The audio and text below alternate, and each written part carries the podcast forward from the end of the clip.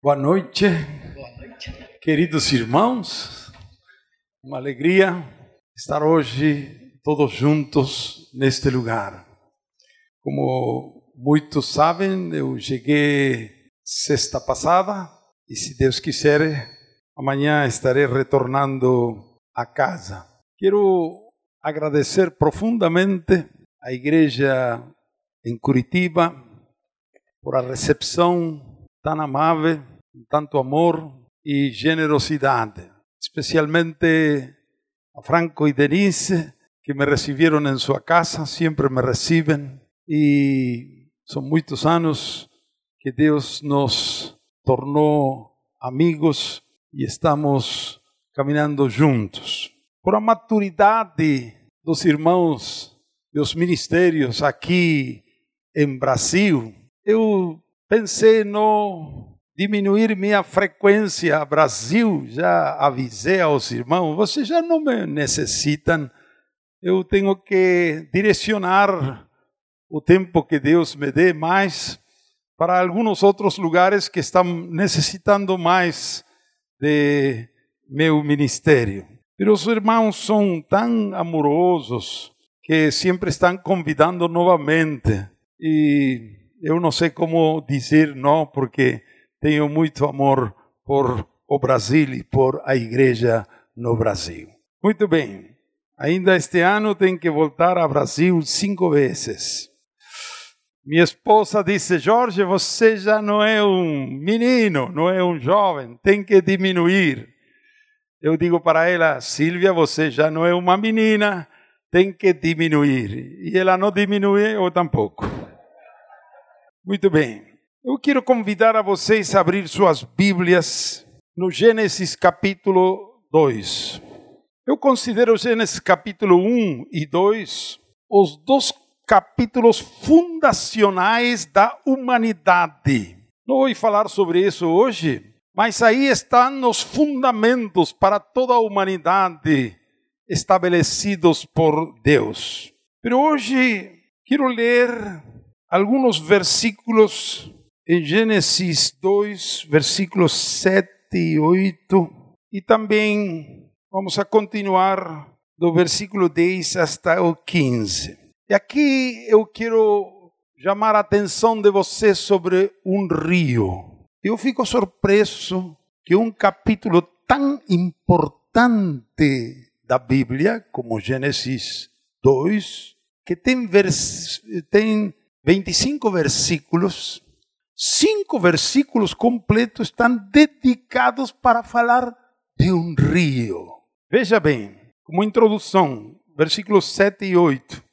Então formou o Senhor Deus ao homem do pó da terra e lhe soprou nas narinas narinas o fôlego de vida, e o homem passou a ser alma vivente.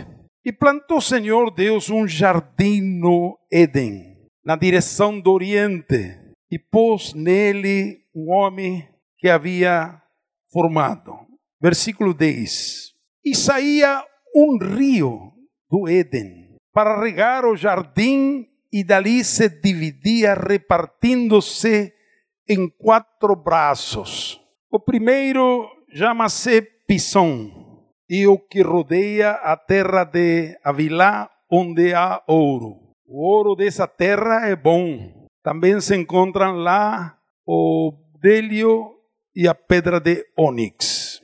O segundo rio chama-se Gion, e o que circunda a terra de Cush. E o nome ter do terceiro rio é Tigre e o que corre pelo oriente da Síria. E o quarto é o Eufrates. Tomou, pois, o Senhor Deus o homem e o colocou no jardim, jardim do Éden para o cultivar e o guardar. É interessante que Deus não colocou no jardim de Éden um lago, senão um rio um rio que sai do Éden, de Éden, para regar o jardim e é dividido em quatro braços, Geralmente os grandes rios se formam ou nascem nas montanhas, os mananciales, as fontes, e vão correndo, descendo e ajuntando e vão formando riachos, depois se juntam com outros e formam um rio mais grande e depois um grande e caudaloso rio. Mas aqui é diferente uma coisa diferente. Esse rio nasce no centro do jardim de Éden e sai de lá com abundância, uma força e vai regando todo o jardim e se divide em quatro braços. O contrário do que acontece naturalmente hoje. E veja aí estão os nomes. Que importância tem os nomes desses rios, desses braços? O primeiro é Pison, são termos hebraicos, e Pison significa correndo. O segundo nome é Geom, e Geom significa chorando com força. E terceiro é tigre, e tigre em hebraico significa, o Hidekel, rápido. E o quarto é Eufrates, e Eufrates significa copioso, abundante. Todos esses nomes falam de abundância, de velocidade, de força. E aí vão correndo, distribuído em quatro braços. Que importância tem falar desse rio? E gastar cinco versículos para falar desse rio. Queridos, a Bíblia diz que a terra está cheia de sua glória. Toda a natureza, toda a criação expressa a glória de Deus. A palavra glória, uma palavra muito usada na Bíblia, Antigo e Novo Testamento. E a palavra glória significa a manifestação visível dos atributos invisíveis de Deus, quando fala da glória de Deus. A terra está cheia de sua glória. Deus é espírito, é invisível. Nós não podemos ver a Deus.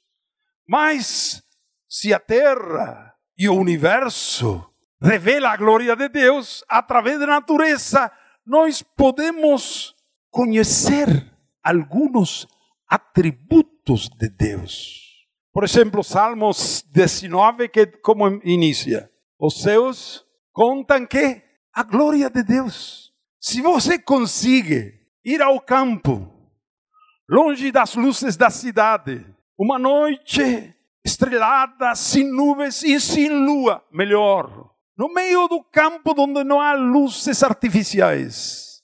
E você levanta sua cabeça, enxerga para cima. Bom, de aí a cinco minutos você vai ter dor de pescoço. Então eu vou dar uma recomendação que eu faço às vezes, tem poucas oportunidades. É melhor para contemplar deitar no chão, de costas. E você cala, você olha, enxerga, enxerga.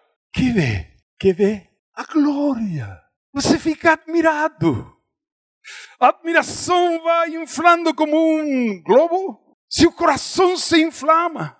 E você fica maravilhado e continua olhando. E você não vai aguentar muito tempo e vai escapar de sua boca uma expressão que vai dizer: Glória a Deus! Porque a natureza assim expressa. Você não vê a Deus, mas vê a glória de Deus, e através dessa contemplação, você vê que grande que é Deus, que sábio que é, que poderoso, tremendo. E assim toda a natureza. Você pode contemplar uma flor, na árvore. Eu gosto de ir ao campo. Eu posso sentar no chão e olhar para uma árvore. Uma hora, duas horas. Eu não consigo saciar-me. Aquela árvore, árvore, sim, contempla não só com os olhos físicos, contempla com admiração. Eu posso meditar, me inspira uma árvore. Impressionante. Eu moro em Buenos Aires, na capital. Buenos Aires em inverno é muito frio. E na sala de minha casa eu tenho uma lareira, um fogão para lenha. Buenos Aires, você não vai encontrar lenha, mas eu consigo. É um pouco caro, mas consigo. E quando à noite toda a família dorme, dormia, já a família fiquei, ficamos só Silvia e eu. Os filhos já todos casaram, foram. Mas naqueles momentos, quando estavam os cinco em casa e quando tudo se tranquiliza, eu me sentava perante da lareira e colocava alguns lenhos daquele fogo. Contemplava, o fogo me fala. Não tem duas chamas iguais. É criador, é criação. E me inspira. E fico meditando, falando com Deus. E me inspira tantas coisas. Eu gosto muito da natureza. Eu posso estar na beira de um rio, sentado. Eu não gosto de pescar, não. Não gosto de pescar. A menos que tenha muita, mas não, não eu fico nervoso esperando que aquele peixinho. Não, não. Eu prefiro sentar e olhar para aquele rio. O rio tem uma mensagem impressionante, extraordinário. Me fala. Que me fala? O rio é uma metáfora, porque tudo expressa a Deus. O sol, a estrela, uma estrela, uma árvore, o fogo, o rio expressa algum traço do caráter de Deus. Que fala o rio? É uma ótima metáfora. Veja, o rio corre, não para, corre e corre e corre e corre, não se cansa. Flui e flui e flui. Nunca se esvazia. Você pode ir a dormir, o rio continua correndo. Você pode trabalhar e voltar e o rio continua correndo. Corre, corre. E veja o que acontece com o rio. Tudo que recebe, dá. O rio não retém nada. Retém nada. Tudo que entra, sai. E não está com medo de ficar vazio. Assim como entra a plenitude do que entra, sai. Dai se vos dará. E o rio não tem medo. Não pensa para o que vai ser amanhã. Queridos, eu assim me inspiro. Deus é como um rio. Como é Deus? A Bíblia diz que toda boa dádiva e todo dom perfeito desce de quem? Do Pai das luzes. Toda bondade, toda graça, toda dádiva vem dele. O Pai é aquela fonte, é aquele rio que todo o que o que ele tem dá, não retém nada. Todo o que ele dá. Por isso Deus é Pai. Que Pai? Aquele que dá a vida. Quanta vida? Toda. A plenitude do Pai está no Filho. Não retém nada. Nada. A plenitude da divinidade habita no Filho corporalmente. Esse é o Pai. É um rio Toda a criação surgiu dele. Ele falou e foi feito. A imensidade do universo foi criado por ele. Nós não temos, não temos como imaginar a imensidade da criação. Tudo saiu dele. Sabe que o sol é nosso vizinho, não? Está aqui no máximo o sol, muito perto. Sabe qual é a distância da Terra para o Sol? Só oito minutos. Se você conseguir uma nave espacial que possa voar a velocidade da luz, 300 mil quilômetros por segundo, demoraria oito minutos para chegar ao Sol. Muito perto. Multiplica. É, muito mais. Quando eu ia a segundo grau na escola, aí nos ensinavam em astronomia, não astrologia, sino astronomia que as luzes, as estrelas, os astros mais longe estavam 40 mil anos luz, não oito minutos. Depois de aí, a poucos anos, já descobriram mais e falavam de 130 mil anos luz. Agora já está falando de um milhão de anos luz. Você consegue imaginar alguma coisa? Nada. E que Deus, e Deus, tudo saiu dele, todo. Deus tem e tinha eternamente um filho. Tudo que pai é e tem está no filho, tudo. O filho é, é o que ele mais amava e o deu por todos nós. O filho se esvaziou para salvar-nos, pois ele propôs ter muitos filhos, semelhante a seu filho. Agora Deus criou o homem e a mulher e o colocou no jardim do Éden. Que era o mais dominante desse jardim? O rio.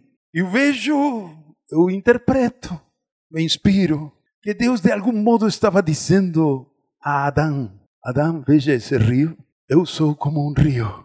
Vê como flui, como dá, e dá todo, e flui, flui, flui. Adão, assim sou eu. Mas veja bem, eu te criei a minha imagem e semelhança. Eu quero que você seja quê? Um rio não um lago. O lago retém águas. O rio não retém nada. O rio dá. Adão, você foi criado à minha imagem e semelhança. É uma mensagem muito forte. Eu te abençoei. Agora quero que você abençoe a outros. Frutificad, multiplicai-vos, enchei a terra. Adão, eu te abençoei. Eu quero que você abençoe seus filhos e os filhos de teus filhos, e assim todas as gerações sejam abençoadas. Eu quero que você seja um rio. Mensagem muito forte. Queridos irmãos, o lago acumula água, o rio não há nada mais lindo na vida que dar, compartilhar com outros o que temos, o que somos amar, ser generosos, servir, abençoar. Não há nada mais lindo que ser como Deus, como Jesus. Mas infelizmente, no capítulo 3 de Gênesis, você sabe o que aconteceu. Entrou o pecado. Primeiro a mulher, depois o homem, pecaram contra Deus. E aquela imagem de Deus foi desfigurada alterada. O homem se tornou um ser egoísta, envidioso, avarento, ou avaro, como é? Avarento. Hoje todos querem receber, mas não dar. Cada um busca seu próprio benefício. Cada um vive para si mesmo. Tudo que recebe ou gana retém para si. Vivimos em uma sociedade egoísta, egocêntrica individualista, consumista. E por isso existem tantas pessoas deprimidas. E nos países mais ricos do mundo, o índice de suicídio é mais alto. Não é por acaso. O individualista só pensa em si mesmo. Esforça-se, trabalha, estuda para seu próprio bem-estar ou de su, sua família. Tudo o que ganha é só para ele. Todos seus recursos, capacidades, habilidades, talentos, dons, dinheiro, todo voltado para si, seu lazer, seu prazer. Sempre procura ser servido, a vez de servir. Eu nunca vi um egoísta feliz. Nunca vi. Jesus falou: mais bem-aventurado é dar que receber. Bem-aventurado é feliz. Interessante que Deus nos deu dois olhos. Ah, sim, você, você vai dizer para ver em tridimensão, sim. Pero tem uma pergunta. Por que Deus colocou nossos dois olhos em nossa face, em nosso rosto, a cara, aqui? Por quê? Veja, eu não consigo enxergar a mim mesmo. Deus colocou os olhos aqui para que eu veja vocês. Se Deus colocasse os olhos, imagina se Deus colocasse, tivesse colocado os dois olhos nas palmas de nossas mãos. Ficamos assim todo dia. Agora temos uma maneira, não? É o primeiro. Deus não criou espelho, foi criado por um homem. Então nós criamos, tem esse jeitinho brasileiro, não? Também é argentino. Nós criamos espelho para. Pero pior, ¿sabe qual é? O espelho psicológico. Viver só pensando em mim, concentrado em mis problemas, em mis dores, em minha situação, em meu futuro, em meu passado, concentrado. Não. Deus colocou aqui para que você não viva enxergando a você mesmo, sino para outros. Amém? É bom que Deus nos deu dois pés, não nos fez árvores. Sabe como é o árvore? Onde nasce, fica. Se nós fôssemos árvores, estaríamos sempre aí, no mesmo sítio. Aleluia, Deus nos deu dois pés. Para quê? Dos olhos para enxergar a outros e dos pés para aproximar-me. Como está, querido? Samuel Belo, que belo que Para aproximar-me, como hoje ouvimos ontem a Jamé, para tornar-me, tornar-me próximo.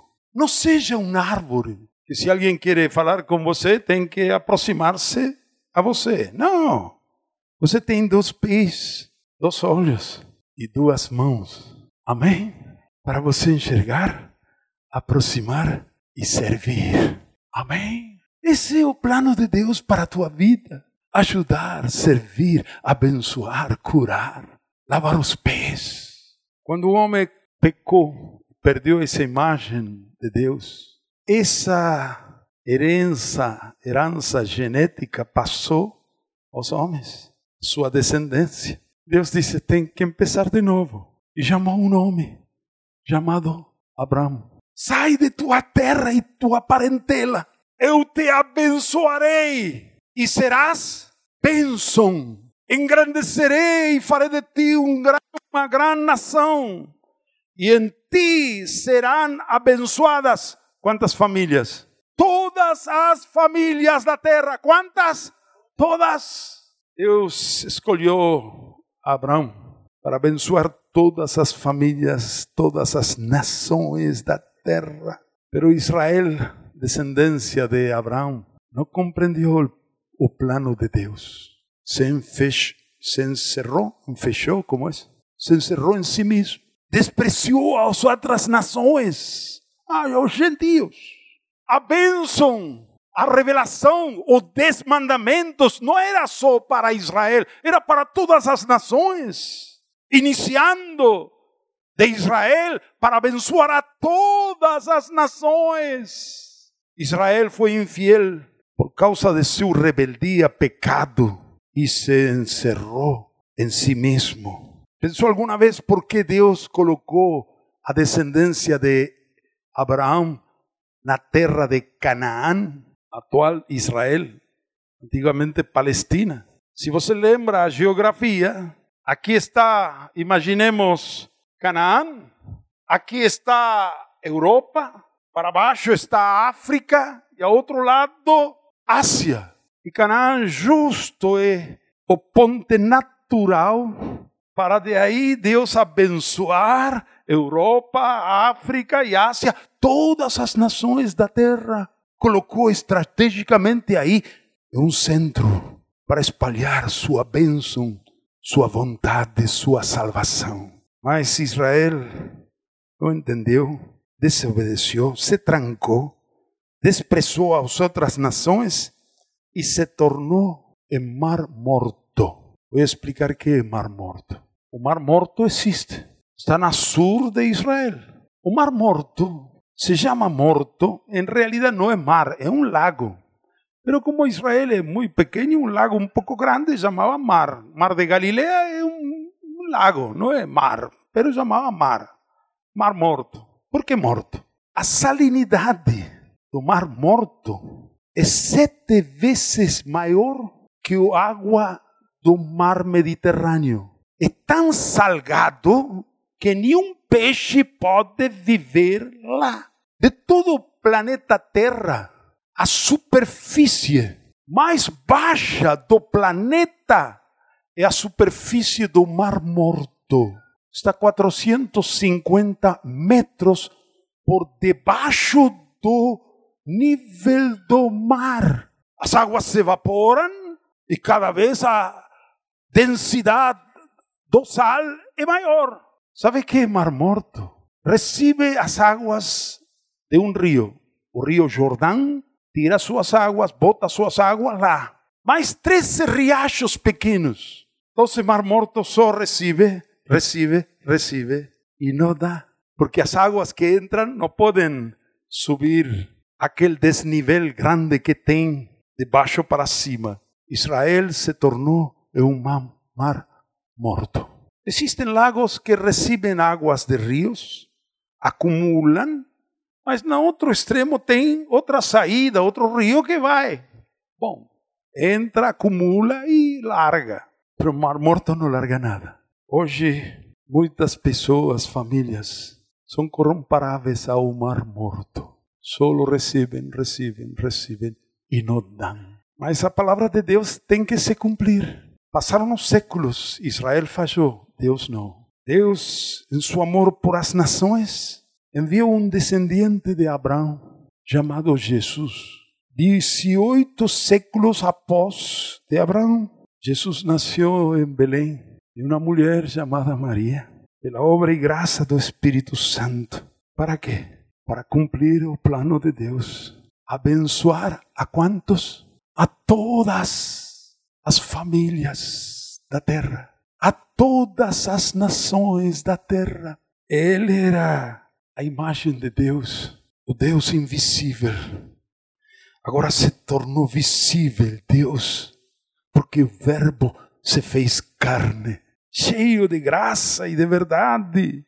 Sua vida era um verdadeiro rio, percorria todas as cidades e aldeias ensinando, abençoando, curando, pregando as boas novas, libertando aos oprimidos, alimentando aos fomentes, abençoando a todos, expulsando demônios, perdoando pecados, confortando continuamente. E ele chamou alguns homens para ser seus discípulos. Que é um discípulo? Alguém que quer ser como seu mestre ser rio. Esse é um discípulo, no lago. Todos os homens eram lagos. Simão e André pescavam para si mesmos. E cada um trabalhava para si, ninguém importava do outro. E disse aos homens: Arrependei-vos, negue-se a si mesmo, tome sua cruz, siga-me, abrace a cruz, esquece de si mesmo, aprenda como eu a pensar nosotros aproximarnos a outros, a perdoar, a abençoar, compartilhar o que tens com os pobres. Aprendam de mim, encontrarão descanso para suas almas. Amém. E no último dia da festa de Jerusalém, meio daquele barulho, repentinamente se ouve uma voz, uma voz, alguém que grita: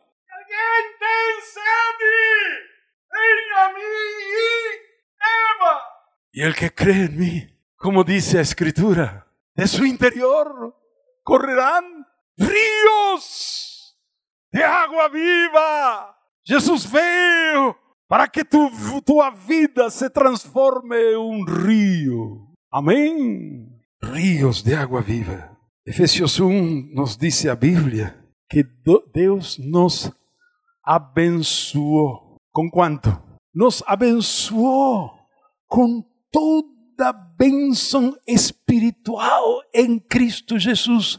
Com quanto? Irmão querido, por favor, não ore mais. Me abençoe. Não cumprimente mais erradamente a seu irmão. Samuel, Deus te abençoe. Está errado. Samuel está em Cristo e Deus já o abençoou a ele com toda sorte de bênçãos espirituais em Cristo Jesus. Amém. Você pode dizer a seu vizinho que não tem a Cristo, Deus te abençoe, porque ele não tem, mas o irmão não. Você quando cumprimenta tem que dizer, Ião, Deus te abençoou em Cristo com toda a bênção. Amém? Esse tem que ser nosso saludo. E nos abençoou. Eu pergunto, para quê? Para quê? Para abençoar não para ser um lago da riqueza, a glória da riqueza de Cristo, não para fluir, para ser um rio, para você dar a outros o que Deus deu a você. Amém. Irmão, irmã, você é rico, muito rico. Você não imagina quanto rico é você. Todas as riquezas, todas as bênçãos do Pai estão no Filho. Onde está o Filho? Coloca a tua mão aqui. Coloca aqui. E fala comigo. Cristo está aqui. Com toda a bênção do Pai. Amém? Deixa fluir a Cristo. Aleluia! Te abençoou para você abençoar. Você veja, tu companheiro de escola, de universidade, de trabalho, não tem fé, você tem. Não tem paz, você tem. Não sabe orar, você sabe. Não conhece a Deus, você conhece.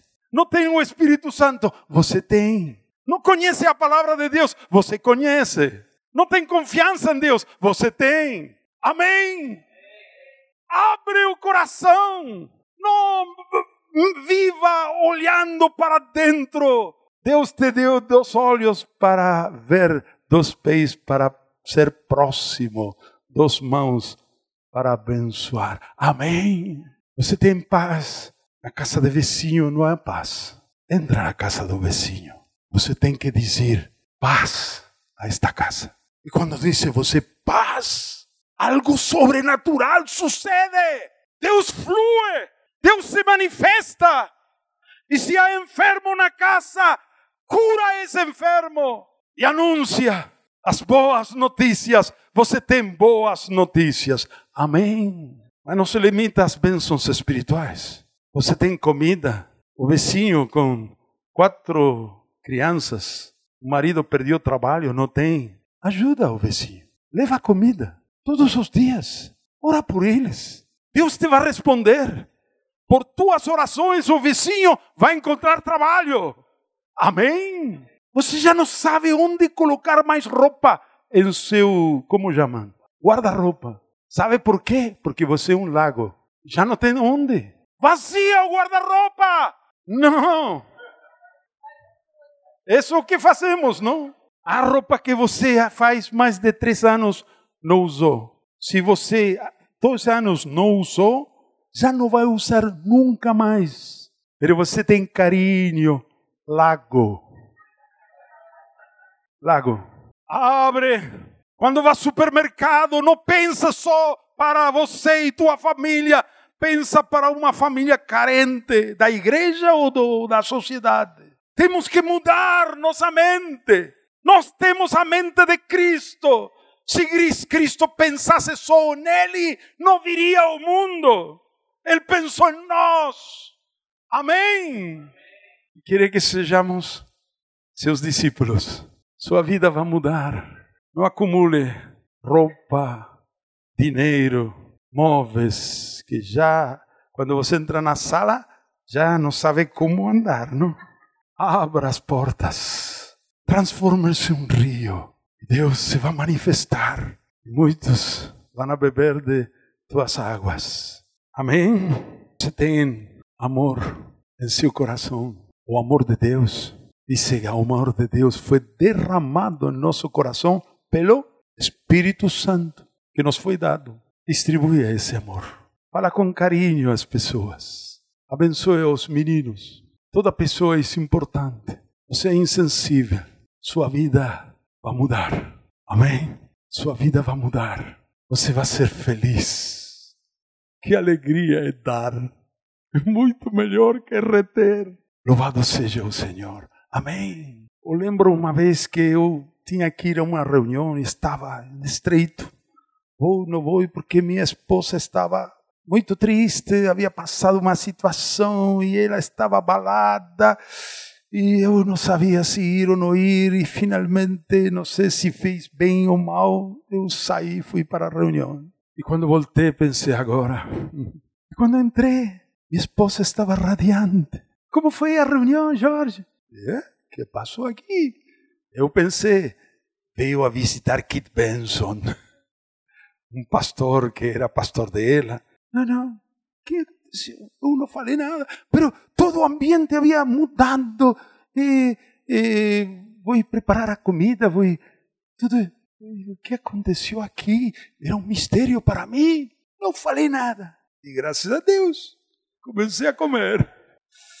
E aí, com, comendo, ela disse: Sabe que veio a vecina de acima. Porque a filha estava adolescente muito mal, queria suicidar. Silvia se esqueceu de si mesma. Ante a necessidade, teve que ir acima, falar com essa menina, orar, libertar. A mãe se entregou ao Senhor e ela voltou. Era outra mulher. O que aconteceu? Abriu a porta, fluiu o rio. O que ela já tinha. Deixou sair, se esqueceu de si mesma, ministrou a outros. Amém. Querido irmão, irmã, com todo o amor de Deus, eu quero profetizar sobre tua vida. Tua vida vai mudar. Amém. E não para, não para, deixa correr, não tenha medo de esvaziar. Deus é fiel. Dai e se vos dará. Medida boa, abundante, revestida, não sei como em português, volverá a dar. Muito bem.